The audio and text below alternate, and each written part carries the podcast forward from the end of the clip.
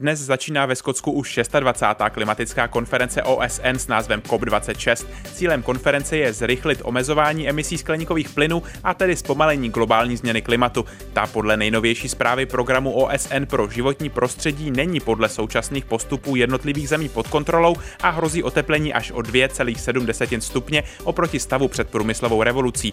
Co lze od klimatické konference očekávat? S jakou pozicí tam odjíždí Česko a Evropská unie? I o tom uslyšíte v dnešní Evropě Plus. Od mikrofonu vás zdraví Jakub Lucký. Evropa Plus.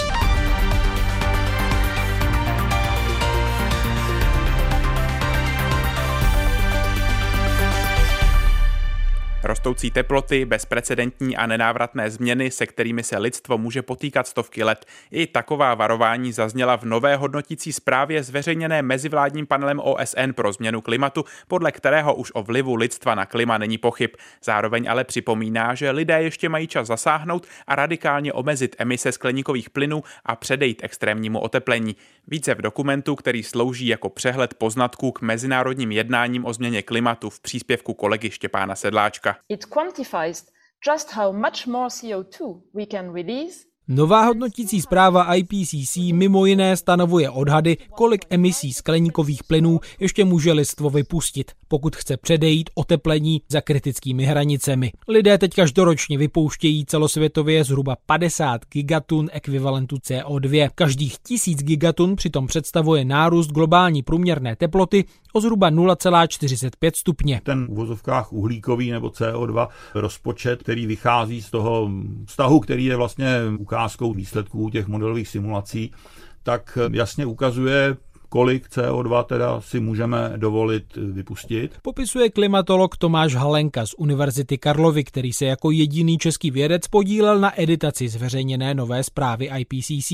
Z tohoto uhlíkového rozpočtu jde mimo jiné vyčíst, že k dosažení nárůstu teploty o 2 stupně ve srovnání se stavem před průmyslovou revolucí by mohlo stačit zhruba 1000 gigatun ekvivalentu CO2 vypuštěných do atmosféry. Při současném tempu je to otázka 20 až 30 let. Pokud by emise dál rostly, může to být i kratší doba. Podle Tomáše Halenky bude vedle omezování emisí skleníkových plynů také záležet na tom, jak se osvědčí technologie na odčerpávání a ukládání uhlíku z atmosféry. Je otázka, jak rychlý bude rozvoj těchto těch technologií, eh, jak rychle bude možné je nasadit, řekněme, opravdu nějak jaksi provozně, a jak budou účinné, že jo, jakou kapacitu tedy budou mít. A tím nechci říct, že nemá smysl omezovat emise, protože nejjednodušší samozřejmě je působit na to, aby se člověk choval choval v souladu s přírodou, že jo, jinými slovy tedy nepřidával něco navíc, co nemusí.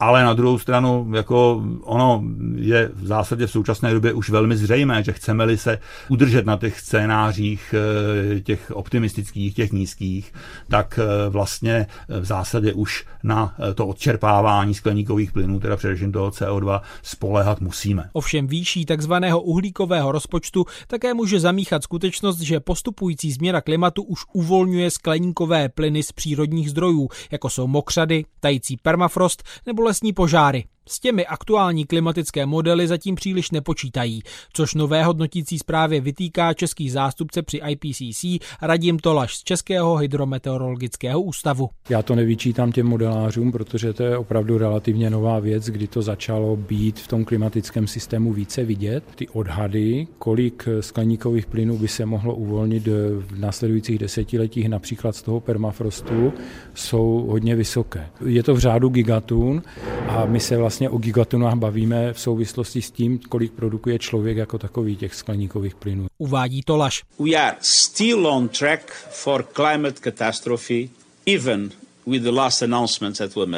Aktuální plány na celosvětové snižování emisí přitom stále nejsou dostačující. Jak konstatoval generální tajemník OSN Antonio Guterres, nová zpráva Emissions Gap Report programu OSN pro životní prostředí vyjevuje, že splnění stávajících závazků všech zemí k omezení emisí skleníkových plynů by vedlo k oteplení o zhruba 2,7 stupně na konci století oproti stavu před průmyslovou revolucí, což by mělo drastické dopady na mnoha úrovních. Současné projevy projevy změny klimatu, jako jsou například cílící a častější extrémní projevy počasí nebo zrychlující nárůst hladiny oceánů, jsou jasným varováním a upomínají, proč by měly státy cestu ke klimatické neutralitě brát vážně a najít na tom schodu. Německý klimatolog Stefan Ramsdorf věří, že každoroční klimatické konference OSN dávají smysl i přes nevalné výsledky.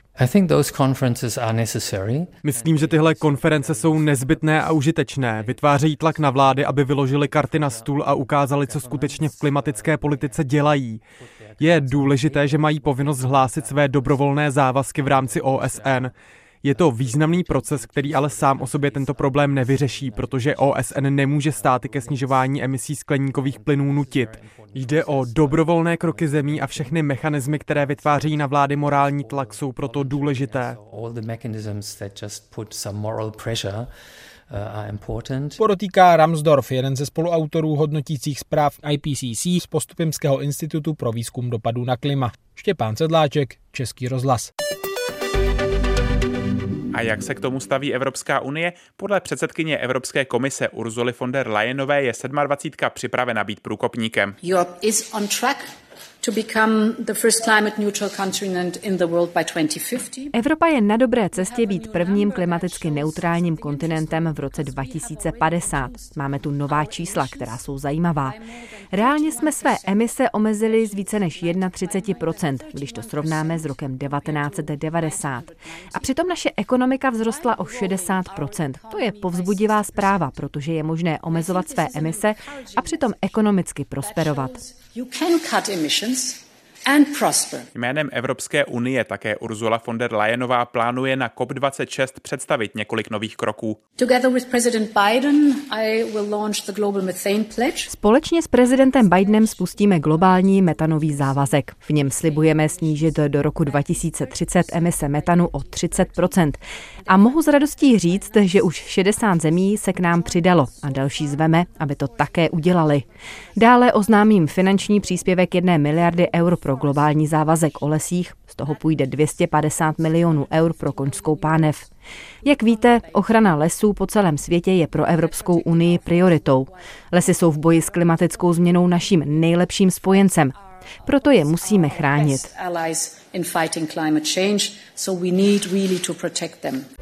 Posloucháte pořad Evropa Plus, magazín o životě Evropanů.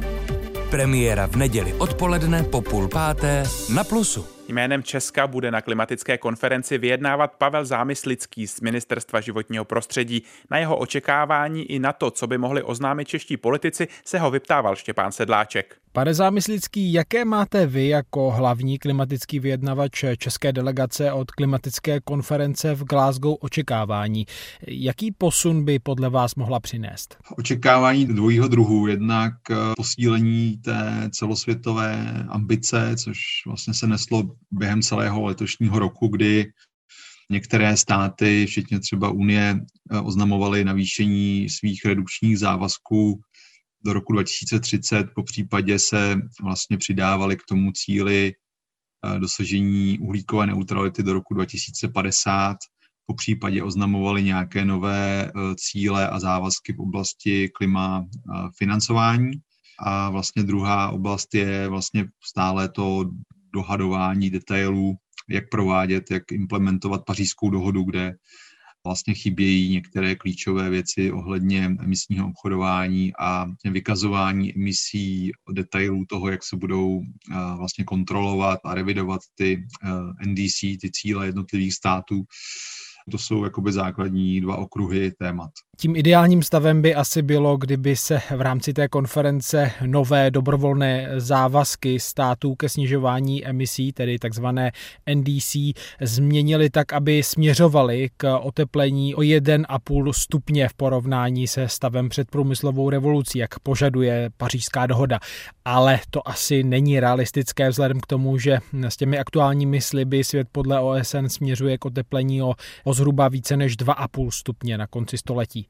Je to tak. To asi není úplně pravděpodobné, jako víc se ty státy rozvojové i rozvinuté hlásí k tomu cíli té neutrality, tam skutečně jich řada přibyla, třeba Jižní Korea nebo Japonsko, Kanada, a další a spíš jakoby je vidět takový jako lehký ostych ohledně těch jako z toho střednědobého cíle, to znamená toho roku 2030, kdy některé státy jako přišly s ambicí vyšší nebo s novým NDC, některé státy přišly s novým NDC, ale zase tak tu ambici tolik nezvýšily a některé prostě nepřišly, nepřišly do, doteď s ničím. Tam je asi také třeba rozlišovat různá mediálně vděčná oznámení států a to, jestli ty cíle nahlásí jako své oficiální závazky, ne? Ano, přesně. No, tak většinou, když už to oznámí, oznámí na té nejvyšší úrovni, tak už jako to NDC aktualizují a přijdou s nějakým jako vylepšeným číslem a, nebo závazkem snižování uh, emisí, uh, ale říkám, některé ty státy padá, že s žádným takovým jako updateovaným nebo novým závazkem nepřijdou. Tím dalším důležitým tématem jsou nepochybně klimatické finance. Bohatým zemím se zatím nepodařilo vybrat slíbených 100 miliard dolarů za rok do zeleného klimatického fondu pro chudší země, tedy finance, které by jim měly pomoct se snižováním emisí a adaptací na změnu klimatu, za kterou historicky nesou menší odpovědnost než bohaté rozvinuté státy. Co v této oblasti čekat? No, jedna věc je vlastně naplnění toho eh, těch 100 miliard eh, v roce, což byl cíl vlastně do, eh, pro rok 2020, to už víme, že se nepodařilo naplnit, že tam prostě podařilo naplnit maximálně z nějakých cca 80%, takže tam prostě ještě, ještě chybí prostředky. To, co se bude diskutovat v oblasti financí, tak už je vlastně jakoby další cíl nebo něco, co by mělo navazovat vlastně na těch 100 miliard v roce 2020 kdy vlastně do roku 2025 by měl být dohodnut nový finanční jakoby, cíl pomoci pro rozvojové země eh, s tím, že vlastně je tam i veliká agenda adaptací, která právě tady do toho vstupuje, kdy vlastně eh, řada těch států se tam snaží vyjednat ještě nějaký jako to povinný podíl adaptačních financí a nebo prostě nějaký cíl pro financování adaptace na změnu klimatu. Takže to je vlastně jakoby mm, požadavek těch eh, rozvojových zemí, těch nejchudších, aby, aby se o tomto jednalo a aby tedy uh, jsme dospěli brzo k nějakému novému jakoby cíli, což jakoby je problematické z hlediska toho, že teda ještě nebyl konkrétně naplněn ani ten 100 miliardový a v podstatě je potřeba také řešit i nějak tu, tu databázi nebo tu, ten seznam těch, těch donorů, protože vlastně ten je víc, víceméně poměrně úzký, nebo jsou tam prostě ty nejbohatší a největší ekonomiky světa, ale především ty rozvinuté. A je potřeba řešit právě i ty státy, které vlastně historicky byly zařazeny mezi rozvojové, ale teďka už momentálně svým bohatstvím jako jsou zcela někde jinde a mohly by také přispívat do zeleného klimatického fondu. Ehm, a také je potřeba řešit jakoby soukromé finance a finance bank, aby se tedy započítávalo vlastně všechno, co jde, eh, jde na tento typ eh, pomoci a také by se samozřejmě měla řešit i nějaká jakoby efektivita, aby neexistovalo velké množství nějakých rozdrobených eh, fondů, ale ideálně prostě šla třeba většina eh, té pomoci přes zelený klimatický fond. Eh, v případě samozřejmě státy můžou pomáhat i, i bilaterálně, prostě přímo v rámci spolupráce mezi, mezi dvěma zeměmi. Ale pokud jde o ty české finanční závazky, tak Česko dávalo příspěvky do klimatického fondu, jestli se nemýlím, asi do roku 2018, ale pak své příspěvky zcela zrušilo a nepřispívá tam teď nic, je to tak? My přispíváme bilaterálně, to znamená přes bilaterální spolupráci, tam vykazujeme ty naše příspěvky, ale současná vláda prostě se rozhodla, že do zeleného klimatického fondu prostě nepřispěje a, ani to tak prostě neučinila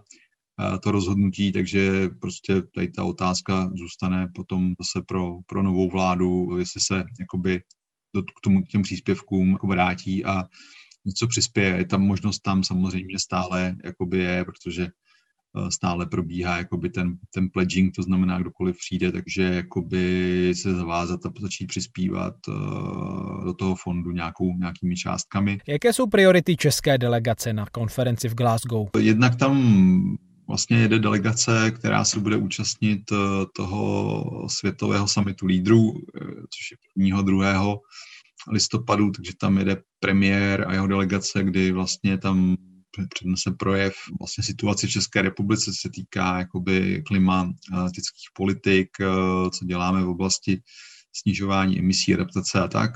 Pak tam vlastně budou probíhat 14 dní jako intenzivní vyjednávání a plus tam jsou jako doprovodné, doprovodné akce. Takže se tam jakoby plánuje delegace, tam je z Prahy, která vlastně chce představit klimaplán Prahy, že to je taky určitě jako jedna z významných akcí. No a to samotné vyjednávání, v podstatě naše, naše, naše role možně pomáhat že o slovenskému předsednictví, které má za úkol právě dotáhnout ty agendy, které se týkají pařížské dohody, pro nás to je vlastně jakoby hodně unikátní a poslední možná zkušenost, jak vlastně se, se zapojit do toho, co vlastně na ostro budeme dělat jako české předsednictví za rok poněvadž budeme vést eh, delegaci Evropské unie víceméně přesně za rok eh, v Egyptě, kde by měl být COP27. Česká republika bude koordinovat Unii během toho kopu příštím roce. Určitě zůstane spoustu agendy nedořešeno, tak jak to už bývá.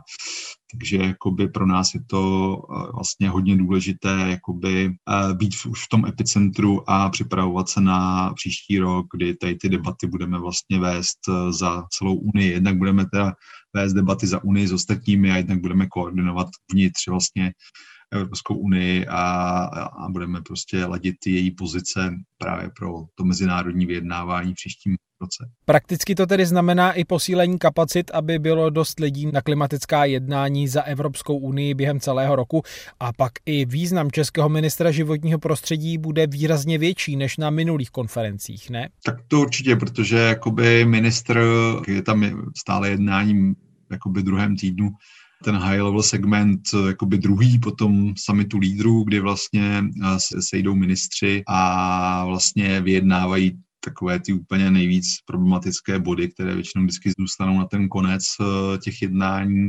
A snaží se jako doladit nějaké poslední kompromisy s tím, že vlastně ta koordinace Evropské unie už jakoby změní formát, že už tam nesedí ti experti, ale sedí tam přímo ti ministři a je to v podstatě rada ministrů tam zasedá, takže jakoby ten ministr, který zrovna jako ta jeho země předsedá, tak musí celé tady to řídit a vlastně jakoby chodí na všechna ta vyjednávání klíčová s těmi ostatními partnery z celého světa. Takže jakoby eh, je to do jisté míry jako velká odpovědnost toho předsednictví, protože takových těch finálních jednání se účastní prostě pouze pár, pár jako eh, zemí, nebo respektive jenom zástupců jako těch zemí. To znamená, jako jsou tam ty skupinky jako G77 a Čína a prostě další Umbrella Group a další, takže samozřejmě do, mezi tady ty vyjednavače chodí Evropská unie a vlastně řeší se jakoby nějaké finální kompromisy s tím, že to předsednictví většinou doprovázené komisí se pak jako vrací zpátky eh, mezi všechny státy Unie a říká jim, podívejte se, tady, tady, tady to je na stole, takhle je navržený kompromis, jako je to za nás v pořádku nebo není. Takže to je ta klíčová role toho předsednictví, co musí dělat, protože tam má spoustu bilaterálních jednání a dalších povinností takže vlastně jakoby to, aby se to zvládlo, je potřeba odladit jako od té expertní úrovně až po tu ministerskou úroveň, protože v podstatě tam jsou ve finále zapojení úplně všichni. Takže letos už tam jede za Česko víc lidí, aby byli připraveni na předsednictví v příštím roce. Jedou tam, jedou tam lidi, kteří by to měli vlastně uh, tu agendu mít uh, příští rok během našeho předsednictví, včetně těch nových, co jsme teďka vlastně jakoby nabírali. Můžeme v Glasgow čekat nějaké významné oznámení ze strany českého premiéra nebo ministra životního životního prostředí? Já se jako, nevím, co zmíní, ale jako nějaké jako významné navyšování nějakých závazků neočekávám vzhledem k tomu, že máme po volbách. Takže... To tedy asi už bude záležet na té příští vládě. Je to úkol, úkol aby se s tím zabývala příští vláda, přesně tak. Jako my jsme oznámili, oznámili samozřejmě to nejvýznamnější bylo navýšení závazku po snižování emisí do roku 30 na 55%, co se z nás samozřejmě výrazně týká, dotkne a to je vlastně hlavní jakoby, příslip nebo hlavní jako eh, vstup eh, Unie, včetně všech členských států jako do té debaty. Porotýká Pavel Zámyslický z Ministerstva životního prostředí, hlavní vyjednavač Česka na klimatických konferencích OSN. Štěpán Sedláček, Český rozhlas Plus. Jedním z těch, kdo na COP26 také míří, je analytička Asociace pro mediální otázky Romana Březovská, která v minulosti také Česko zastupovala na mezinárodních klimatických jednáních. Ptal jsem se jí například na to, jaká jsou její očekávání od COP26. Očekávám, že se ambice států přiblíží závazkům, na kterých se sami shodli právě v roce 2015 jednáním pařížské dohody. Podle poslední zprávy OSN se svět blíží oteplení do roku 2100 o 2,7 stupňů, což je oteplení opravdu neslučitelné se životem, jaký známe dnes. V tomto směru se očekávají nové závazky například od Číny nebo Indie nebo Saudské Arábie nebo Turecka, a to závazky do roku 2030 i 2050, tedy ty střednědobé i dlouhodobé. Zároveň se bude na kopu řešit forma poskytování klimatických financí po roce 2025, což je velmi důležitá otázka a očekávám také posun v řadě technických otázkách, například v oblasti sjednání pravidel pro nastavení mezinárodního uhlíkového trhu, to je vlastně článek 6 pařížské dohody, který ještě není zcela sjednán, nebo v oblasti transparentnosti, to je článek 13 dohody. A ten zjednodušeně řeší, jak transparentně budou státy vlastně vykazovat údaje a data o vlastních emisích. Eh, jak jsme slyšeli od pana Zámyslického, Česko v posledních letech eh, nepřispívá do Zeleného klimatického fondu OSN. Dá se s novou vládou čekat nějaká změna téhle politiky? Nelze předjímat, co učiní nebo neučiní nová vláda, ale rozhodně je zde opravdu velký prostor pro zlepšení současné situace. Česká republika přispěla do Zeleného klimatického fondu jednou v období 2014 až 2018 a to částkou 110 miliony korun a dalších 400 milionů korun bylo poskytnuto na projekty zaměřené na přípravu rozvojových států na získání přístupu eh, k prostředkům fondu. V přepočtu je těch 110 milionů korun zhruba 10 korun českých na obyvatele, což opravdu není moc. O dalším příspěvku do fondu na období 2020 až 2023 dosud nebylo na politické úrovni rozhodnuto. V návrhu byl roční příspěvek ve výši 25 milionů korun do roku 2030. Eh, ČR je tak eh, v tomto druhém období vlastně jediný stát V4, který nepřispěl do Zeleného klimatického fondu. Současně je potřeba říci, že čistá oficiální rozvojová pomoc České republiky v roce 2019 tvořila pouhých 0,13% HDP, podobně jako další rozvinuté státy. Združené v Organizaci pro ekonomickou spolupráci a rozvoj OECD jsme se ale zavázali poskytovat pomoc ve výši 0,7 HDP, takže vidíme, že v této oblasti dosud neplníme sliby. Česko bude za rok na kopu 27 vyjednávat jménem všech zemí EU. Jak složité je pro Evropskou unii se v tomto ohledu na něčem shodnout?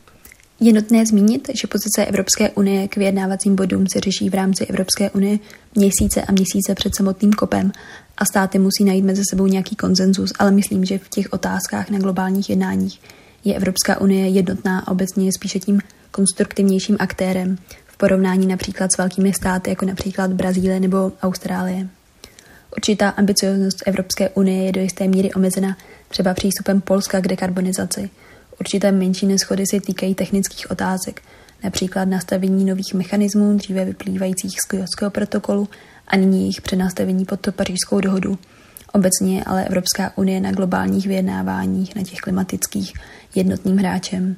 Také je důležité říci, že Česká republika jako předsednická země bude mít na kopu příští rok spíše roli koordinační než skutečně tu vyjednávací, ale samozřejmě ta koordinační role je velmi důležitá především s ohledem na komunikaci velkého množství vzájemně se prolínajících témat a dosahování schod eh, v řadě oblastí, i těch, kterých jsem eh, právě zmínila a které jsou třeba více technická.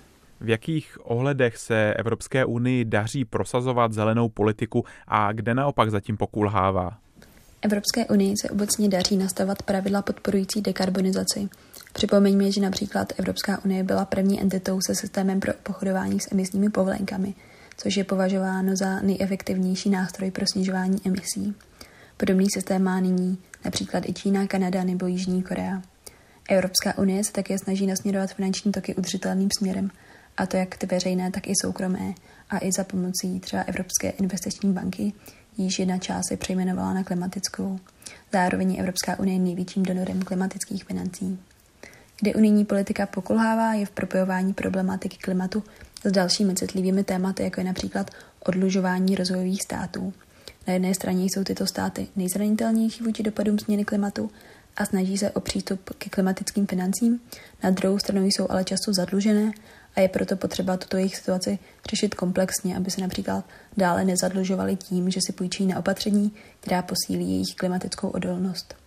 Takže zkráceně určitě je prostor pro zlepšení v integrovanějším přístupu k řešení klimatu právě třeba v rámci rozvojové spolupráce Evropské unie. Říká analytička Asociace pro mediální otázky Romana Březovská. To je z dnešní Evropy Plus zaměřené na klimatickou konferenci COP26 vše. Evropu Plus si můžete pustit každou neděli od půl páté na Českém rozhlase Plus, na webu plus.rozhlas.cz nebo v podcastových aplikacích. Od mikrofonu se loučí Jakub Lucký.